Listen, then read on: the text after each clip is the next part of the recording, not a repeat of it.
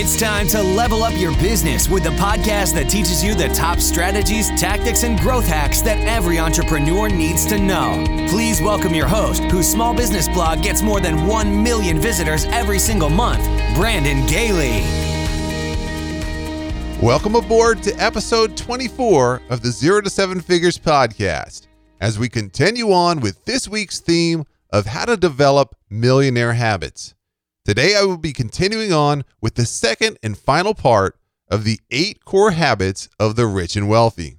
So let's get back into it with habit number five limit your television time to less than one hour per day. 65% of the wealthy watch less than an hour of TV each day. Only 22% of the poor practice the same habit. When it comes to reality TV, this statistic shows an even larger gap. 77% of the poor watch reality TV, and only 4% of the rich indulge in this time consuming habit. On average, I watch 40 minutes of television a day. I do this as part of a wind down routine after my two boys go to sleep. My guilty pleasure is watching laid back sitcoms from the past. Right now, I am rewatching all six seasons of The Wonder Years. I am 51 episodes into the saga of Winnie Cooper and Kevin Arnold. Habit number six teach good success habits to your own children. Here are a few stats on how the wealthy and the poor raise their children. 74% of the rich teach good success habits to children, while only 1% of the poor did the same. 70% of the wealthy make their children volunteer 10 hours a month compared to only 3% of the poor. 63% of the rich encourage their children to read two or more nonfiction books per month, and a mere 3% of the poor followed suit. Raising children the right way takes time and discipline. If you do not invest time in your children, then you will pay for it fivefold down the road. Another thing that you want to remember is that your children are always watching you, and your habits will eventually become theirs. My two boys are constantly watching what I do and modeling my behavior. I am a man of faith, and this year I am reading the Bible word for word and studying what I read every evening. My seven year old son, Grayson, asked me what I was doing one night. Instead of telling him what I was studying, the Bible, I told him the entire story of Esau and Jacob over a period of about 25 minutes. The next night, as I was saying goodnight to my boys, Grayson asked me to tell him another story from the Bible. He continued to ask me to tell him a story from the Bible every night for three straight weeks. I ended up buying him a children's Bible as a gift, and he began to ask me to read to him during his evening bath.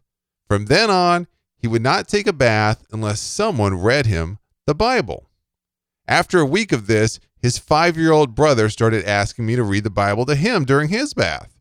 I found it amazing that all of this happened over a period of a month. To this day, my boys will not take a bath without having someone read the Bible to them. The takeaway I got from this experience is twofold. First, my children are always watching me, and I need to be a model of good behavior. Second, I should always take times to play the role of a teacher when my children inquire about something that I'm doing.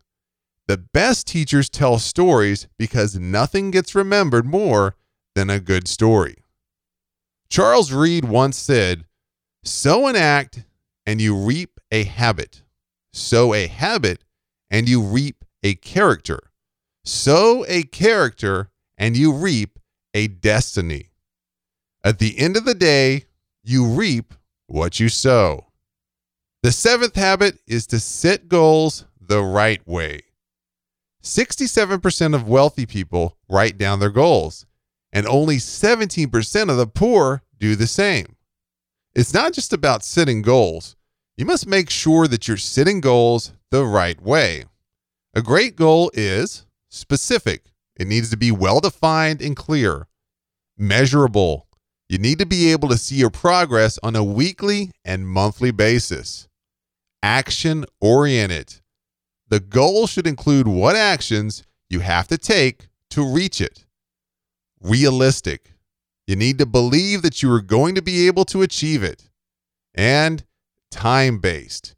You have to set a time deadline for achieving your goal by.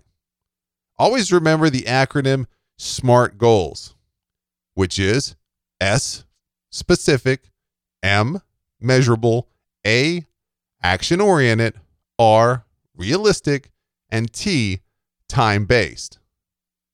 And the eighth and final habit is to never give up. In Corley's study, it was apparent that all of the people that were classified as wealthy never stopped pursuing their goals. The poor had the bad habit of always stopping short before they made it.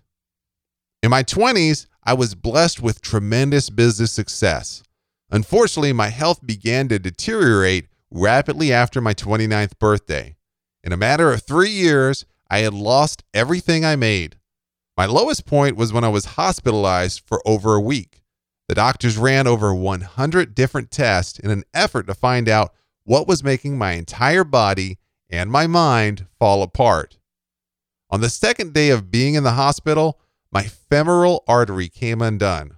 If my future wife, Natalie, had not been in the room with me, then I would have surely died. She shouted out for help, and the nurse yelled out, Code Blue. Over the next 10 minutes, nine doctors and nurses took turns applying pressure to my upper leg. One doctor stood over me and looked me in the eyes, and he continued to tell me, Stay with us.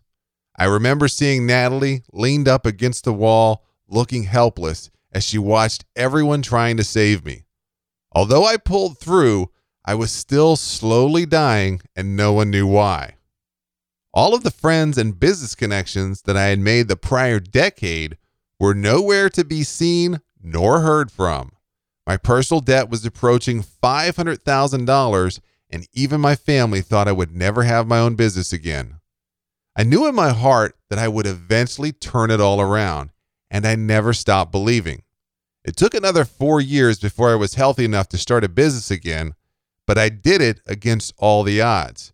During that four year period of struggling to regain my health, I ended up accomplishing my number one lifelong goal. I became a father. The next time you are facing a struggle, I recommend that you read a quote from Rocky Balboa. And here's the quote Let me tell you something you already know. The world ain't all sunshine and rainbows. It's a very mean and nasty place. And I don't care how tough you are, it'll beat you down to your knees and keep you there permanently if you let it. You, me, or nobody is going to hit as hard as life. But it ain't about how hard you hit. It's about how hard you can get hit and keep moving forward. That's how winning is done. Now, if you know what you're worth, then go out and get what you're worth. I hope you enjoyed my Sylvester Stallone impersonation, and that'll do it for this episode. Thanks for tuning in to this episode of the Zero to Seven Figures podcast. Please take a second to press the subscribe button right now to show your support and make sure you never miss an episode.